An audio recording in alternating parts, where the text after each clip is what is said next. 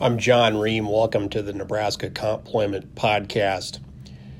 Uh, today's May, Friday, May 8th, and I'm recording our 15th episode. So we're roughly two months into the COVID 19 coronavirus crisis, and I just want to start this episode with some how with some stories or just some basic facts about how this is impacting my clients.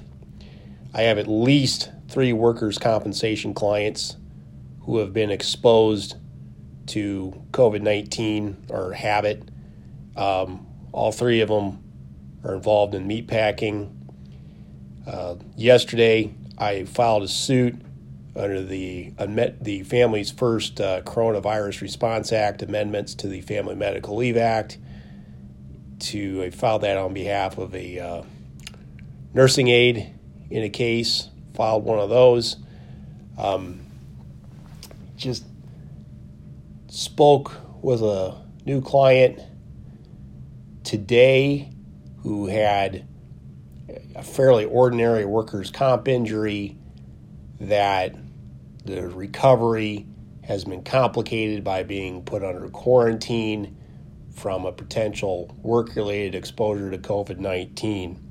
So, it within the last few weeks, COVID 19 for me, I mean, I haven't been exposed to it that I know of, and I don't think any of my family members have been, but several of my clients have been. And it's not you know, it's not just looking at the, the tallies and the numbers or, or looking at reports on TV. These are people that I've met. These are clients that I have, and uh, it's it's scary to see. Last week or last episode, the title was COVID nineteen strikes Nebraska hard. Well, as of May eighth, uh, COVID nineteen is still striking Nebraska hard. I looked in the New York Times yesterday uh, of a list by county of the highest per capita COVID 19 exposures, and five of the top 31 counties in the United States uh, are are meatpacking communities in Nebraska. Or, five highest of five of the top 31 are meatpacking counties in Nebraska. Dakota County, I think, was four. Dawson was 11, Colfax was 16, Hall was 29, and Saline County was 31. So, and in those packing house towns, again, Dakota, there's a Tyson plant. Dawson, there's a Tyson plant. Colfax, there's a there's a um, Cargill plant. Hall County is JBS, and Saline is Smithfield Foods. Those communities have COVID exposure rates. Those counties have COVID exposure rates comparable to counties in the New York City metro area.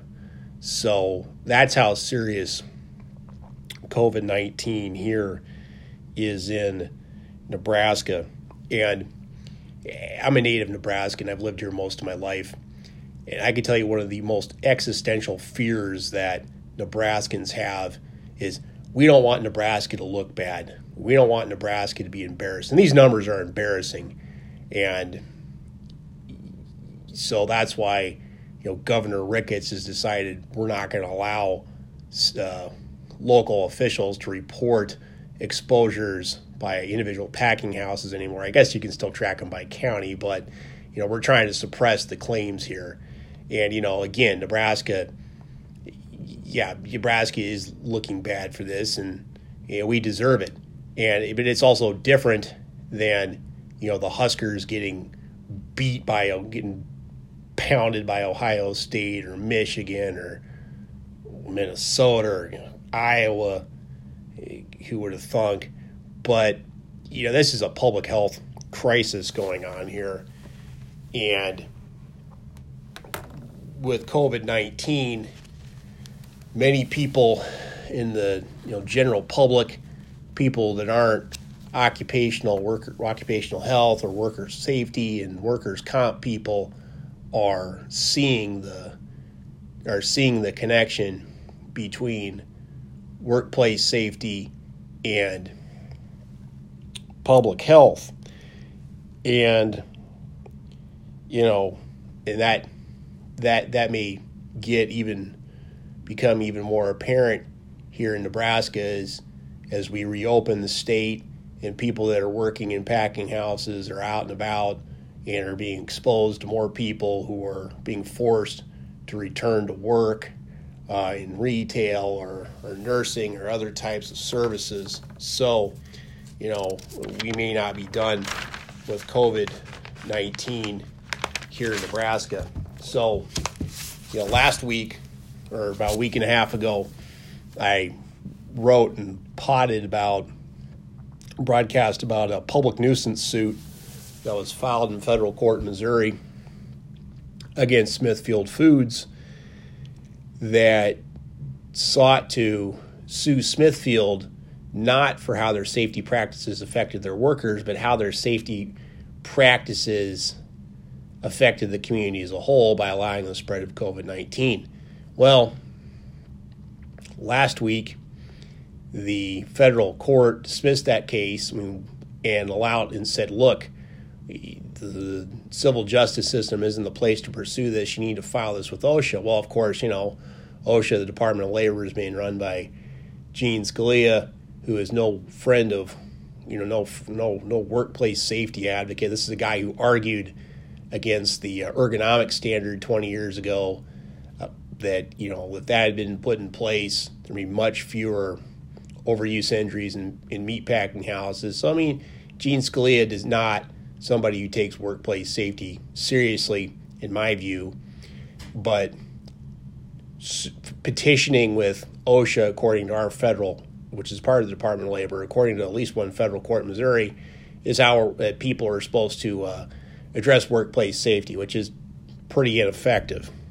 Uh, Mike Duff, Michael Duff, who's a professor at the University of Wyoming, specializing in workers' comp and employment law, and writes a really good blog called the decision sort of a mood point and a mood point of an anti liability fee, anti liability feeling that he linked to the great reopening. So, and I agree with the post, and I linked to it in a blog post that I'm going to put up on Monday, or it's, it's scheduled to go on Monday.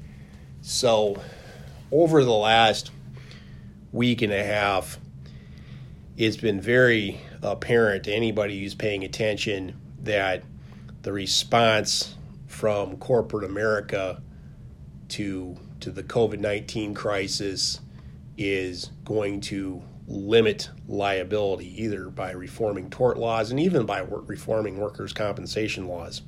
So it's easy to attack the Republicans, and they deserve it. But the corporate assault on the corporate push for immunity and tort reform related to COVID nineteen is not just something that's that, that's coming out of the, the, the right or the MAGA people or the chuds or whatever you want to call them. Um, you know, NPR, you know the, the paragon of you know liberalism and centerism and insanity. NPR did a story last week where they basically was a recorded public, basically a news release for the Chamber of Commerce, and that was on NPR, and I think that was on Planet Money or one of their other business shows. So, and again, a hat tip to uh, Jonathan Lewis May from Morgan and Morgan out of Memphis about a work comp lawyer down there writing a thread about that story that again, and even blue state governors are immune are are immunizing some businesses from liability. J.B. Pritzker in Illinois is you know trying to is, is immunize to some extent is immunized medical providers.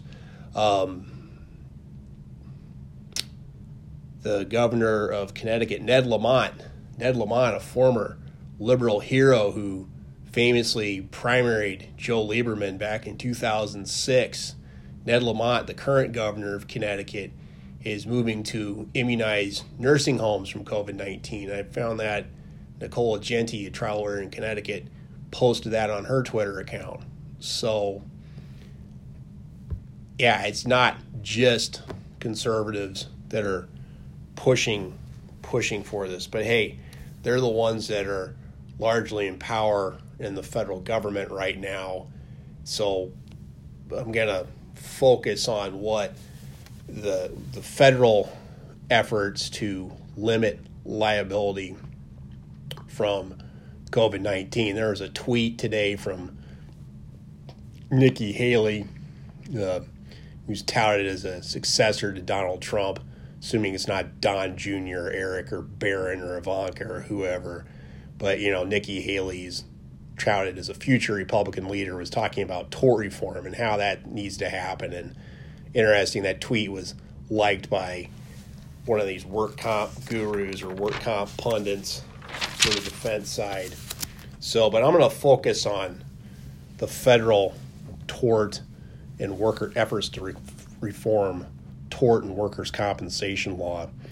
Um, and again, this popped up about a week and a half ago, and I think it was right after I published my last blog post or published a blog post and uh, a podcast. But Donald Trump is attempting to use, President Trump is attempting to use the Defense Production Act in order to immunize packing houses from the consequences of COVID 19, you know, from, from, from, liability for that. And again, the Defense Production Act is, is a law that was passed during World War II that would, would, force companies to produce things that they don't like for the war effort. And this is this would be to be vast expansion of the Defense Production Act. I mean, basically immunizing meatpacking plants for providing meat to the private sector, you know, not related to any type of war effort. So, um, and the more I looked up the Defense Production Act, I, I don't think the president, by executive order, can immunize a packing house for for um, from the consequences of COVID nineteen. I, I think it's well beyond it, the scope of that law. And there was a Supreme Court case, Youngstown Sheet and Tube, where the the Supreme Court overruled an executive order for Harry Truman during the Korean War that would have forced a steel plant to keep producing during a labor strike. So, and I read that last week. Good case, good case to read read through if you're a lawyer. There's the Justice Jackson dissent, and I actually thought the um, Hugo or not the dissent, the concurrence. I actually thought Hugo Black's concurrence was more powerful, and but if you want to read that, it's a good one to, to read over. So but yeah, I don't know that Trump can immunize companies by by executive order. I mean, in, in, that Youngstown sheet and tube case, the Supreme Court found that you know Truman's executive order was exceeded his congressional authority. So some of these tort reformers and some of these Republicans are smart. Mitch McConnell, uh, a good example of that. McConnell, the Senate Majority Leader, has decided that he's going to try to enact legislation that would immunize companies for exposures from lawsuits from, from COVID 19. So if it passes through legislation, then yeah, it's probably constitutional. Now, a lot of question, at least from people who practice a lot of workers' compensation, would wonder why would the federal law have any impact on workers' compensation? Um, for, for, for a lot of reasons. I mean, one, there there's probably some objections to just saying that there needs to be workers' comp reform from COVID 19, period. I mean, the first one would be whether it's state or federal, these COVID cases are difficult to prove for a lot of reasons. I mean, it's hard to show you know, were you impacted at work? And even in, in employers with high incidences of COVID 19, there's still, you know, you can still argue for each individual, you know, maybe they were exposed someplace else. I don't necessarily think that they're easy cases for meat packing houses or for, or for medical employees. So there's that. And also, there's the fact that workers' compensation limits liability anyway. through the you know the grand bargain of workers' compensation. So, but putting aside those issues, let's talk about the specific objections to reforming workers' compensation laws, state workers' compensation laws, by an act of Congress. Now, I think this rubs a lot of people the wrong way in the workers' comp community, and it seems a little far fetched for workers' comp practitioners for a couple for, for a couple of reasons, particularly because workers' compensation laws are state laws. Also, that as a corollary, insurance laws are are state laws under the McCarran Ferguson Act, mostly. So there's a strong barrier, you know, mental barrier, I think, for a lot of lawyers to think that, okay, if they're going to immunize, if they're if they're going to give immunity to corporations for for COVID nineteen lawsuits, that doesn't include workers' compensation. I think it does, and here's why. Um, first of all, if you look at the air ambulance cases, the the air ambulance cases are what happens with those, those line of cases is you get people in rural areas or remote areas and they get hurt at work and they need to be transported by air ambulance usually sometimes a helicopter sometimes an airplane and those charges are exorbitant you have a $50000 bill and then workers' compensation. If it's if it's if it's a work injury, then you know the the employers will turn that over to the to be fee scheduled under the Workers' Compensation Act in most states.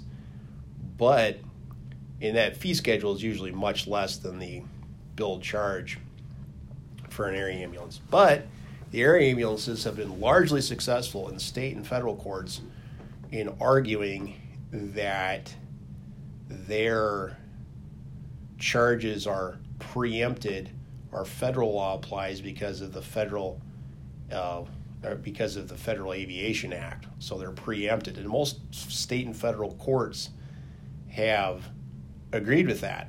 So you got that air ambulance line of cases out there that that basically more or less ignores the traditional state law basis of workers' compensation both under the McCarran Ferguson Act and under the, and under the 10th Amendment Police Powers Act.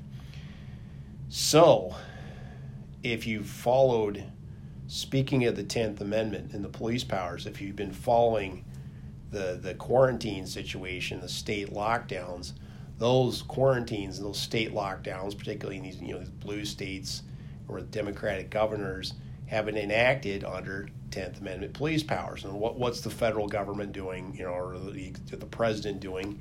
He's attacking government governors using those those those police powers. So you have that. I think more ominously, from a legal point of view, is you have the Department of Justice under Attorney General um, Barr stating that the Department of Justice is going to scrutinize state laws that they think unduly interfere with, he phrases this pretty cleverly, national commerce. So, and if you're a lawyer and or, or kind of a con law head, you know that that sounds awful like the dormant commerce clause, which again, the dormant dormant commerce clause is something that comes from the late 19th century, early 20th century. And the Dormant Commerce Clause was when the federal government would strike down, judiciary would strike down state laws regarding public health and safety that they thought unduly affected interstate commerce. So Barr uses the term national commerce, but he's clearly trying to revive the what's called the dormant commerce clause.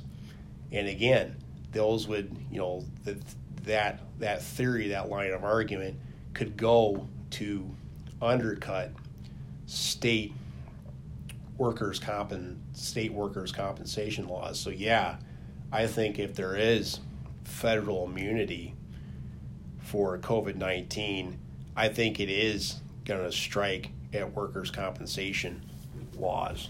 So, and I also think that there's going to be some, obviously, I think there's going to be efforts at at workers' compensation reform at a at a state level, you know, going on. And you know, some Nebraska's I guess fortunate in that our fortunate, unfortunate that our legislature only meets during, during for a short time, you know, but that's assuming they don't get called into special session. But yeah, I think that that workers' comp reform is going to be certainly could be an issue, in tort reform certainly very well could be an issue in state legislatures going forward. So again, just because a state has police power to regulate health and safety doesn't mean that the state is going to use it. And it may be circling back to the fact that Governor Nebraska Governor Pete Ricketts is going to stop reporting, or the state of Nebraska or is ordered local health officials to stop reporting COVID 19 exposure at individual packing houses. And again, the reason for that was privacy concerns. That goes right back to the fact that a lot of those meat packing houses, in particular, don't like the fact that first reports of injury are public record because again it, it, lays out their safety record for anybody who cares who care who cares to look now they frame it the the the employers frame it as you, know, you got these ambulance chasing workers comp lawyers send our clients letters and you know they're they're afraid to turn in their turn in injuries because they're going to get letters from ambulance chasing lawyers and you know I think that's bogus, specious. Anymore, so much advertising is done online and on social media. I don't think those letters do a whole lot from a marketing perspective, but I think the importance of the of, of, of, the first reports of injury being public is you can now you can track public health concerns just because you can't publish, let's say, a board of health, a regional health authority or local health authority in the state of Nebraska can't publish that you know there was 250 new cases of COVID-19 at Smithfield at, at Smithfield and Crete, Nebraska, doesn't mean that you can't look that up, can't get that information from the Nebraska Workers' Compensation Court. So again, I think there's strong public health reasons for keeping first reports of injury open in Nebraska.